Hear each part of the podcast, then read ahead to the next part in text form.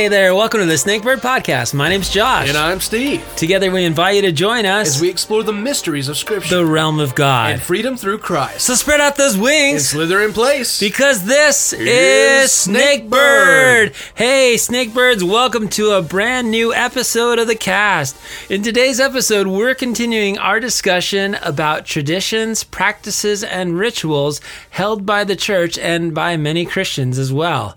And we're continuing with our goal of examining them and discussing their origin and what they really mean and should they be something that we adhere to. That's right. Balancing should we be doing them? Should we not? Should we find some middle ground? We're going to look at all of that. Yeah. And we've already gone through quite a few in episode one, and we've still got some pretty interesting ones to uh, to go into now. Yeah, so I say we just jump right back in. Okay, well, I'm going to kick us off with self flagellation. And if you don't know what that means, it's not anything to do with like flatulence, but it, it, it's the beating of yourself.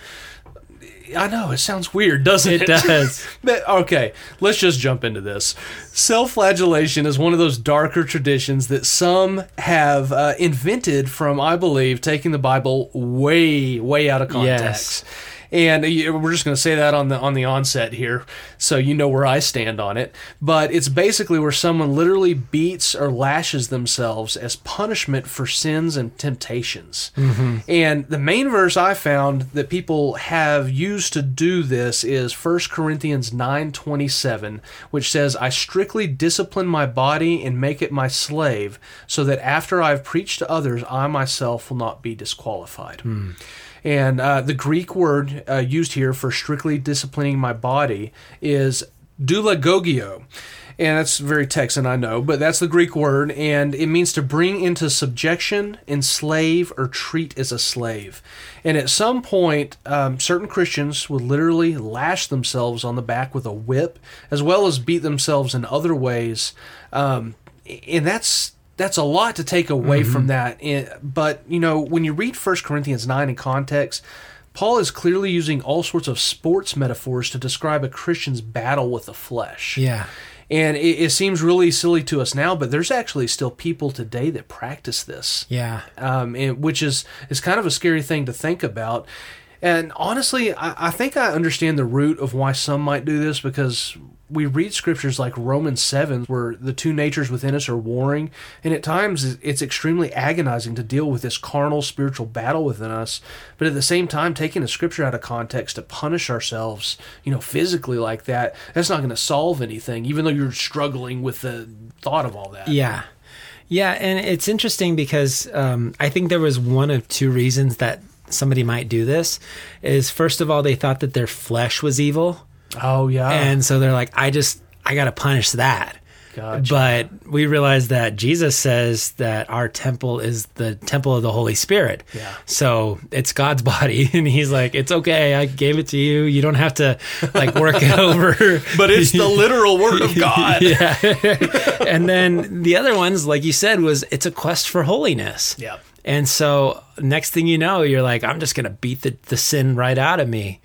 And um, I can't help but think that if you've been watching any modern day TV shows, sometimes they'll have that character who's often a villain who's like super religious or super pious. And the executive producer, whoever wrote the show, you know, whoever was behind the making of it, they'll go for that shock value where the guy will be like, oh, we'll take care of them. And then he'd go to like in his inner chamber and he takes out his little whip, which Yeah. is what you call a flagellant. And the next thing you know, he's just beating the tar out of his back over his shoulder and he starts bleeding and it's like all ominous. And, Yeah. you know, of course, if you're looking at that and you're like, I don't want religion, I don't want that God. Yeah. You know, but that is not something that Jesus would ever call us to do. Yeah, the Da Vinci Code had one of those fellas Oh, doing it. See? Yeah. Yeah. Yeah, Yeah. and you know you've seen. I know listeners have seen that, and it's uh, it's it's a really gnarly thing that that people have taken out of context. Yeah, because you're never going to pay for your own sin by beating yourself. there it is. Jesus paid our penalty for our sin. Yeah. and, and you know that's that's uh, it's almost an, a thing that's in us humans because I, I've even heard of monks that, that will light themselves on fire Oh my gosh. and, and burn themselves alive because um, you know and I I know there's different beliefs of transcendence or Mm-hmm. what maybe it is what that is but but there is this thing in us that strives to almost use pain to gain to gain our own self-righteousness Mm-hmm. yeah. Yeah, when you talk about traditions, this is the bad and the ugly, like falling down the ugly tree, hitting every branch on the way down. Yeah, very well put. Very well put. So that's, you know, we said it at the beginning, at the end. That, that's not biblical No. to, to do that. And uh, that verse means self discipline, yes. not self discipline. And on that note, unless you got more on self-flagellation, no, I- Josh, I'm glad. Let's just stop saying flagellation before one of us gets a fart joke in there. Yeah, exactly. So we're going to go into one that's uh, not nearly as weird, and that is snake handling. This is this uh, tradition has been one of great debate over the years, not only for the most obvious reason, which would be stupidly dancing while holding a rattlesnake in your face, but also for reasons of scholarly disagreement. Uh, the verses are found in Mark 16, 15 through 18. I was going to preface that by saying I hope I didn't offend anybody out there, but I have a feeling that not a single listener does this. So, Yes. so I'm just not even going to say it. Okay. If you are, re- please reach out. I actually want to talk to you. Yeah, So, yeah, we're not trying to offend yeah, you. Yeah, yeah. So, Mark 16, 15 through 18. And he said to them, Go into all the world and preach the gospel to all creation. The one who has believed and has been baptized will be saved, but the one who has not believed will be condemned. These signs will accompany those who have believed. In my name they will cast out demons, they will speak with new tongues, they will pick up serpents, and if they drink any deadly poison, it will not harm them. They will lay hands on the sick and they will recover. So um, there's a lot in there, but we're focused on verse 18 here, which is the serpents.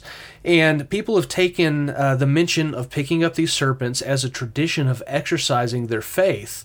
And it's got really popular in America starting in the early 20th century. And it raises two very big questions that I thought of. Um, number one, this might surprise you that I'm going here, but I, I have to mention it. The first question would be whether or not this ending in the Gospel of Mark even belongs in the Bible. That might sound strange to you, so let me get into it real quick. David Guzik says this In many Bibles, this last portion of the Gospel of Mark is footnoted in some way, indicating that it did not exist in the earliest Greek manuscripts of the Gospel of Mark. This has troubled many Christians regarding the reliability of God's Word. Does this passage belong in our Bible? So, what Guzik is talking about is the two oldest manuscripts um, that we have don't include this last portion, and neither do about a hundred other manuscripts. So, many modern critical scholars say that the ending of Mark is fraudulent in the sense that it was not a part of the original gospel. However, Guzik also points out the reasons that we should consider this ending of Mark to be legitimate. And that would be that many very early Christian writers referred to this passage in their writings, which shows that the early Christians knew it was there and they accepted it. And Guzik has a really long list of these early writers who did record the content of this ending of Mark. So feel free to look that up if you're interested. And then just to wrap this this strange idea of questioning Mark's ending to a close, is noteworthy that if these last verses in Mark were not intended um, to be there by Mark, then it would make no sense that it ended that way. And scholar A.T. Robertson wrote this in regard to that. It is difficult to believe that Mark ended his gospel with verse 8 unless he was interrupted. A leaf or column may have been torn off at the end of the papyrus roll. So, perhaps this was a little unnecessary for some of you listeners, but but there might be some out there that would stumble on this because we brought it up as a topic, and I just wanted to touch on that if you did, that that's one thing that you're going to find floating around uh, regarding these snakes. Yeah. So I believe that this ending is legit, and that would lead to the next question about whether or not we should be dancing around with rattlesnakes as Christians. and that would be what was the context for Jesus' mention of these snakes? Is Jesus really telling the disciples to go and pick up venomous snakes as a faith exercise? And the answer, I believe, leans maybe 70 to 80% towards cessationism. Call me MacArthur, but many Christians have noticed the fact that many miracles and extraordinary events that we see all throughout the book of Acts and the rest of the New Testament just don't happen as much anymore. And this is not suggesting that spiritual gifts and the miracles have ceased, but that they have changed form as God has guided believers into these modern ages. And to reiterate something that I brought in episode 5 uh, of season 1, spiritual gifts, this is what the scholars who wrote the Baker Bible Dictionary had to say about the early miraculous gifts that God gave believers. As spirit manifestations, charismata, which means spiritual gifts, are a permanent and necessary endowment for the church, the individual gifts may vary over time and between specific congregations, but it would be unthinkable for Paul that charismata as such would cease. So for me, it seems pretty clear that the reason Jesus even mentioned drinking poison or protection from venomous snakes was because of the unique charge he was giving that first wave of Christians. This was the very first wave of Christianity that God instructed to launch the gospel into the world. And the point was that these early missionaries didn't need to fear things that they normally would fear because God was going to protect this first wave of the gospel with a miraculous protection. Yeah. And it, it makes perfect sense to me because we, we see tons of examples throughout the Old Testament where God allowed certain miracles for certain events to accomplish certain tasks. So, what I believe is going on in Mark 16 um, is just that. Now, I would highly advise anyone listening not to pick up venomous snakes and dance with them in your face. Don't Yes. don't do it. It's not what the Bible's telling you to do. Yeah, uh, because you know I've heard that about Mark before and studied it and and really had that like back and forth going, what is this? You know, is this legitimate? Uh, but I also thought about cessationalism and and we've had long discussions about it, but it makes sense because I wrote down maybe. Um, the the believers that Jesus was sending out in this Great Commission, I, don't know. Maybe they just were expected to encounter more snakes than we are now. Well, exactly, and that would make sense with that with that quote that I brought. You know, individual gifts may vary over time and between. You know, it's the time. Mm-hmm. Yeah. it's the time they lived in. Yeah, and I love that it's even exemplified through Paul. Uh, I think it's on the island of um, was it Malta or he somewhere where he reached out into the woodpile and a snake got him. Yeah. and the people all gathered around waiting to watch the like show of him dying. Yeah. and nothing happened. to they're like scratching their heads. All, Yeah. who is this dude? Be he a god? yeah, exactly. and uh, so I was thinking, okay, so if you're really wanting to test your faith and you're basing that on Mark chapter 16, so you have this uh, snake ceremonies, handling snakes. I'm like, well, the next line says drink poison. Yeah. I'm like, this church should start doing the Tide Pod Challenge. you know? You know, I, I've heard of of there has been some that, have, that have Oh, tried it too. Well, I say that as a joke, and now that that actually is being done, that just breaks my heart. Yeah, yeah, because you read about people that have passed from getting bitten by venomous snakes Mm-hmm. and that just that breaks my heart because I know that their faith was big. I just think it was wrong directed. Yeah. It was directed in the wrong direction. yeah. No, I agree, and it's one of those things that if you don't if you don't take context the way you if you don't do your you're looking into the Bible correctly, uh, rightly dividing, so the Bible says, you can get so off on some of these interpretations, and you you can even think God is telling you to do stuff that's not what He's asking you to do. Yeah. And so, um, and and that made a lot of sense for me. Just that early wave of Christianity, there was a lot of stuff that was happening that um, it needed to happen for the gospel to get launched. And, Yeah. and now I think there's other miraculous things that happen now that didn't happen back then. Yeah. Because, you know, that's just the way God knows people are going to receive it. And if they see it, it's going to affect them differently than it did back then. Yeah. So, yeah. It's just it's another one of those random lines in the Bible that you base a whole doctrine on. Mm-hmm. And out of all the doctrines that you could do, this is a pretty dangerous one. Yeah, and that and I thought that's why I thought it was a good one to bring up because it's a perfect example of taking something uh, that's not in context and you can like you just said you, you can build an entire religion off of focusing on one little thing in the Bible. It's not it's not something that's pushed in the Bible Mm-hmm. Yeah. at all. So Yeah. you got to be careful. I'd rather have Jesus be like, "This is a biblical imperative, and I'm giving you an instruction to go pick up a snake," and I'd be like, "Okay, God told me to." Yeah. you know, not a random line that's like, "Oh, that's my calling." yeah, yeah. And like you said, it's it's admirable that someone wants to prove their faith, but do it do it correctly. Mm-hmm.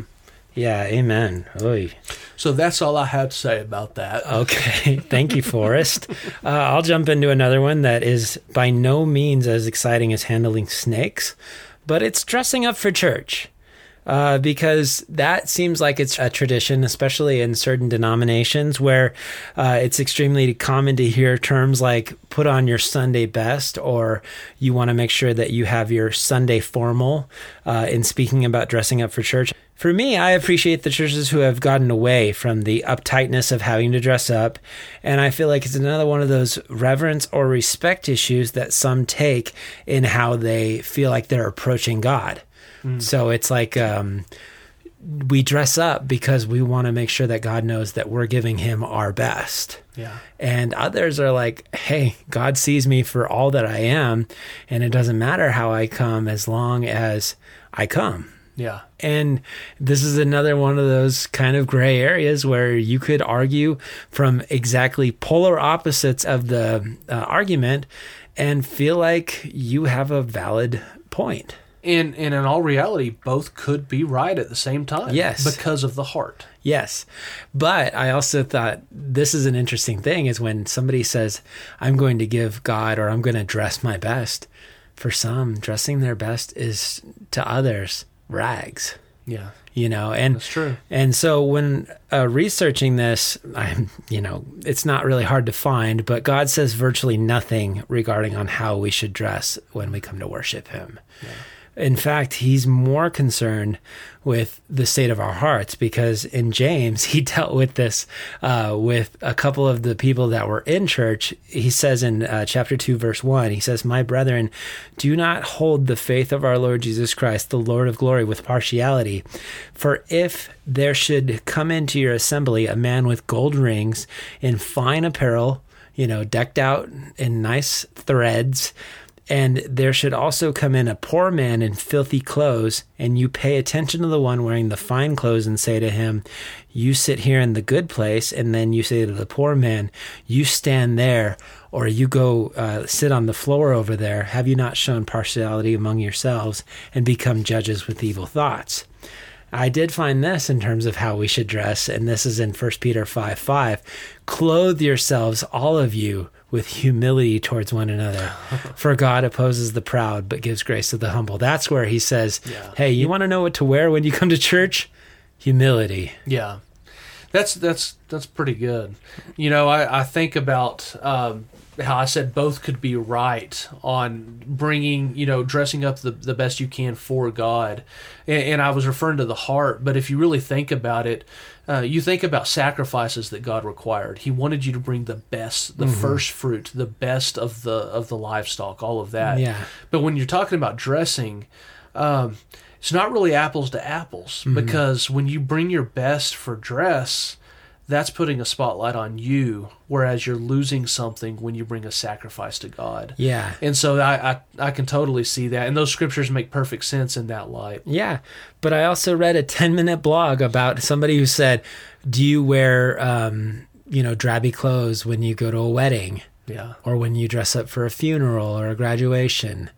No, you you typically tend to dress up, and it's because you realize the honor of the event. yeah, And this um, blogger was trying to communicate to even what she felt like how her family would perceive things if it was like, no, I just wear pajama pants and and uh, flip flops yeah, you know and so i feel like again this is one of those hard issues where you go okay what is my motive behind the way i dress because uh, i remember there was a christian rap song about like the person who shows up with the diamond ring on their finger and brand new suit and it was like the status symbol of them walking into a church going okay all eyes on me Yeah. and not on jesus yeah. Well, and that's that's a question you got to ask yourself. If you're showing up to church underdressed on purpose to prove a point, that's bad. then that's bad and too. if you're showing up to church overdressed to prove a point, that's bad. Also, I heard a really sad thing from a missionary once that um, that there's these they, there's churches planted all over the world in different countries, and some of these missionaries he knew in Africa, they were watching some of the televangelists in America, mm-hmm. and that was their view of what a preacher was.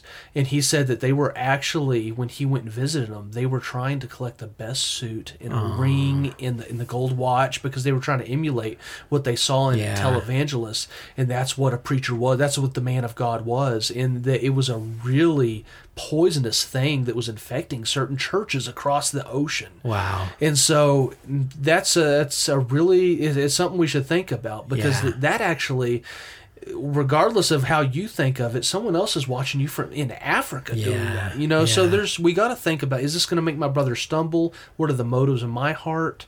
What'll this Hmm. do to the motives of their heart? Yeah. Imagine poisoning somebody's doctrine because of yeah the way that you carry yourself. Yeah. And then uh, you, I mean, I don't even want to mention the the fact as I mention it, um, the, the fact that you know I, I'm dressed this way because God's blessed me because Yeah. I have done Oh. this or I've donated or, oh, and that could even take it steps further. So ugh, that is that is nasty. anyway, yeah, that's Yeah. are something I thought of. yeah. Okay, so the next one that I have is um, roles of modern priests in, in like confessions and stuff. And so this is obviously we're talking about uh, practices in the Catholic Church here. But um, th- this is no doubt a, a tradition that many will be familiar with, and it's the idea that we confess our sins to a priest and even be forgiven by those priests after confession.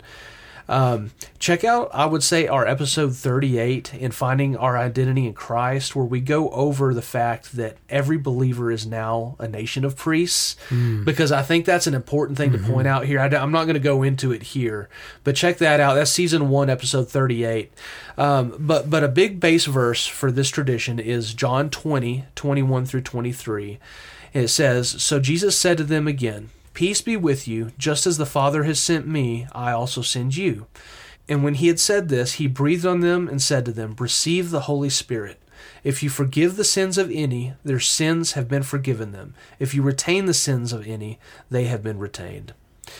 And the Catholic religion considers the apostles, from what I have read and talked with, with certain people that practice in the Catholic faith, they consider the apostles um, commanded here, the people hearing this, to be the priests for that time and then passing the baton to new ones to our present day. And one Catholic apologist says the following. The New Testament makes very clear that Christ sent the apostles and their successors to carry on this same mission to proclaim the gospel with authority of Christ, to govern the church in his stead, and to sanctify her through the sacraments, especially the Eucharist, and for the purpose here, confession. And the question that I that I ask myself is, you know, the apostles alone do this?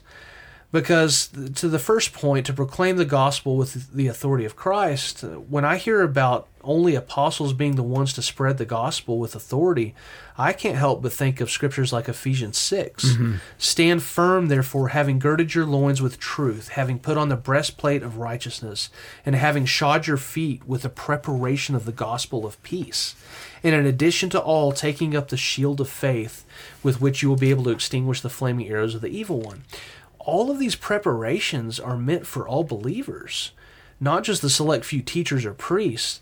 And, and, no doubt some are called to teach and others to administration, but we are all called to spread the gospel and to put on these pieces of armor in Ephesians 6 for that very reason. And so, uh, to the to the next point, to sanctify her through the sacraments, like the Eucharist and confession, our progressive sanctification is accomplished by the Holy Spirit within us. And I encourage you also to revisit another episode, number 35 of season one, which is What is Progressive Sanctification? Because we lay out an extensive, um, you know, the way God sanctifies us through dire- uh, directly through the Spirit, not by priests. That's not their job. That's the Holy Spirit's job. Yeah. And so, um, to the point of confession, we also see in 1 John 1 9, uh, if we confess our sins, he is faithful and righteous to forgive us our sins and to cleanse us from all unrighteousness. And then I also thought of Hebrews 4:16 that says, "Let us therefore come boldly to the throne of grace that we may obtain mercy and find grace to help in time of need. And then the the all time verse f- for me would be 1 Timothy 2 5 that says, For there is one God and one mediator also between God and men, the man Christ Jesus. And these verses all speak of Jesus being our only mediator um, uh, it, that we come through with a sincere and repentant heart who will forgive us before God. Yeah. And so I think of verses that says confess your sins one to another and you know the iron sharpens iron and, and I understand all that too that we, we should confess to one another but uh, this is a this is a big tradition that that bothers me Yeah. because it's setting up walls and barriers between God's people and him Mm-hmm. and and I don't mean to step on any Catholic toes out there but when you read the Bible for what it says, it's so clear. Jesus is the only mediator. Um, and I, it's just a big one, a big one that I thought should be brought up. Yeah, because you're also placing so much stock in a man who's also fallen and giving them a lot of power. Yeah. And and it's not a place necessarily that anyone should be. Like we need pastors and priests. I believe that wholeheartedly. But their job is to lead us to Jesus, not to stand in the middle, Yeah. you know, not to be the middleman. Their job is to usher us to Jesus and and to have any type of um, in between, like you said, any type of extra mediator. That's it's just silly. Yeah. I, I I have, you know, I agree that we need teachers. We need people in that respect. But, you know, like in that episode, we we are a kingdom of priests as believers. And Jesus is the high priest. Yes. and that's the only avenue that God's laid out for us um, in the in the New Testament. So yes, we do we do need people to to teach us and to to be our mentors and all of that. There's I'm definitely not not poo pooing on any of that. No, but one of the greatest, uh, I think, definitions of pastor is servant. Yeah, is servant. It's not someone who lords over. It's not someone who says, I have to be in power for you to, um, you know, have this relationship with God. It's somebody who says, I'm going to serve you so that you see Jesus in me. yeah, And, and that should, you know, what is it? The moon, it should be like the moon is always just the reflection of the sun. yeah. Anytime you see the light of the moon, it's the, the moon's not generating light. It's just reflecting the sun. Yeah, that, that's a great example. Great example. So I have one more. Do you have anything more on that? Nope, nope. I was done. Okay. I feel like I'm bringing all the like random ones. so I uh, brought snake handling. oh, you, so you did. Okay.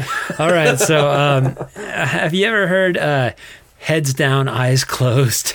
I have. Uh, and you you've probably heard that uh, close your eyes and bow your heads as we pray, especially leading into like an altar call. Yeah, because yeah. that is like that's the pastor go to. Um, I started going, is that something that's biblical, or is that just something that has been kind of man uh, directed? And so I started looking into it, and the closest thing I could find in scripture uh, is a verse I alluded to earlier. It's Matthew chapter 6, verses 5 and 6. It says, When you pray, go into your inner room, close your door, and pray to the Father in secret, and your Father who sees you in secret will repay you. And this is more regarding on how the Pharisees prayed out in the open for all to see, like you were talking about the phylacteries and all the, you know, shouting in the middle of the street, God, thank you that I'm not a woman or a dog. or like this man right next to me, that sinner. yes, that tax collector Samaritan. yeah, exactly. you know, but interesting enough, the Bible doesn't mention praying with our eyes closed. And, and it says, yes, we should pray in private. Uh, standing, bowing, kneeling, uh, those things it all mentions, but it never says that we have to close our eyes. And so um, it's just one of those things that I feel like comes to personal preference. For some, they shut their eyes because it helps block out some of the things that may be a distraction. Yeah. You know, I was at church the other day, uh, and I remember we were praying, and this little girl was looking like dead eye at me as we were supposed to be praying, and I'm like, okay, I'm gonna close my eyes just to be an example to her, but it was so awkward. You know what I just thought of was that scene in Nacho Libre where he, they're praying and he's looking around and he looks to the right and Jesus is looking down at him from the statue and he's like, That's so true. you I know, remember sitting around the dinner table with my cousins, and you know, and we're all praying, and then we kind of peek up, and we're, yeah. We're, yeah, we're sinning. yeah, and that's the thing is, is like okay, uh, that is a trip. That is a trip that somebody puts on someone else. And again, you know, I appreciate the people that are like, well, I love to walk and pray. Yeah. But I can't do it with my eyes closed. Yeah, Which, oh man, I'm sorry. You made me think of a story of a friend who I have that's so random because he's riding around with this guy who's um, kind of an off the wall believer. And the guy, uh, they stop and get breakfast, and the guy's driving. He goes, I'm going to pray, brother. And so they start to pray, and all of a sudden he goes over a curb. Oh mercy! And uh, and he goes, "What happened?" And he goes, "I was praying. I have my eyes closed." like he's like, "You're not supposed to close your eyes, dude." Oh man! Yeah, and I mean, he was all sincere, and he's like, "I thought God was gonna take like." And it, this was before Carrie Underwood. I mean, he literally thought Jesus was going to take the wheel while he prayed. And wow. yeah, and it was just like, oh, we got to use common sense here. And Yeah. again, you know, this is one of those areas where I feel like if you're causing someone to stumble, then maybe be more sensitive about it. But I have no problem with opening your eyes and just like, for me, it's really neat to go outside and pray and look at the wonder that God's made. Yeah. You know, uh, I found this, and we've mentioned this man before, uh, Frank Laubach, who helped write uh, Practicing His Presence with uh, Brother Lawrence. But in his classic book, Prayer, the Mightiest Force in the World, he described praying anonymously for strangers on a train and often seeing the person look around as if the prayer had been felt, and maybe it had. I mean, that's pretty neat Yeah. he's just sitting there and he's like, I'm praying for this individual, and this individual like, whoa, what was that? Yeah. I, I don't know. I, I think that's a little bit different, but it's still neat. It is. It really is neat. Yeah, and and I think that's a neat practice too. If you're on public transportation or if you're out in the grocery store and you're just walking around practicing the presence of God, maybe it's just time to lift up that individual. But you need your eyes to do that, Yeah, that's true. and you need your head up. when Paul talks about pray without ceasing, I mean, you, you can't do that all with your eyes yeah. closed. Yeah, you gotta, you actually gotta move through your day. You know, it's a it's a it's a form of worship in a you know in a way. Yeah, Because I I worked construction for a lot of years, and there'd be times that I would just I would lift up brothers and sisters in prayer while I was working, and it was just a way. And some of those times I were pretty intimate with God. That Yeah, that's yeah. wide open swinging hammers. yeah, and I think you know, especially as we come to a close, I think that's the the crux of all of these.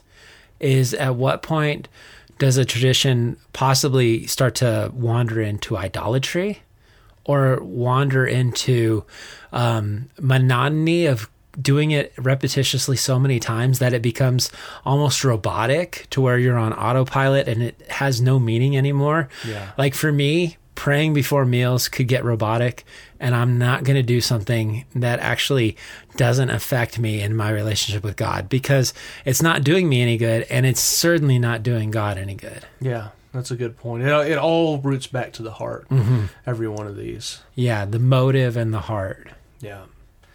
So that's um that's all I got Yeah. on my end, Josh. Yeah. You too. That's it. That's all I had. And I'm sure there's a lot more out there that Yeah. y'all want to hear about. Yeah. If y'all enjoyed this episode and, and the previous one, um, let us know some more. We'd love to schedule another one down the road because there's a lot. There's a lot. To, it, it brings up some interesting topics, and uh, they're real questions that people have, stuff that they struggle with. You know, I've always done this, but why? Yes. type of thing. Yeah, and it's funny because I'm sure we dwelt on this for about a week, and I, I love what we say. It's never an exhaustive list, you It's know. not. because even uh, today we were still coming up with a few. So I'm sure if we had time, it'd be like, oh, there's some more, and that's where you come in to say, hey, you guys missed these ones. Maybe we need another episode covering them or just discussing them, even in the the Snakebird chat. Exactly. So we hope y'all benefited from this discussion, and uh, you know we just got to decipher from what's been practiced to what's been commanded, and um, always keep our heart and mind as as we go forward with with the things that can be muscle memory. Some of that's okay. Yes. Some of it might not be. You just just be mindful of it. Yeah, yeah, for sure. Because I saw somebody that said, um, essentially, if it benefits you in your relationship and it's not causing you to sin and it's growing you in God, then do it. Absolutely. But if it's taking you away and if it's not benefiting you, then by all means, please stop. Mm-hmm. Because everything that you do, no matter what it is, it's all about just growing in your relationship with God. Yeah. Becoming closer to Christ, you know, as you go. Yeah, yeah. So, amen. All right. Always remember whatever you do, Wherever you go. no matter what life throws at you good traditions, bad traditions, ugly traditions There's never been a better time to follow the words of Jesus. and be a snake bird.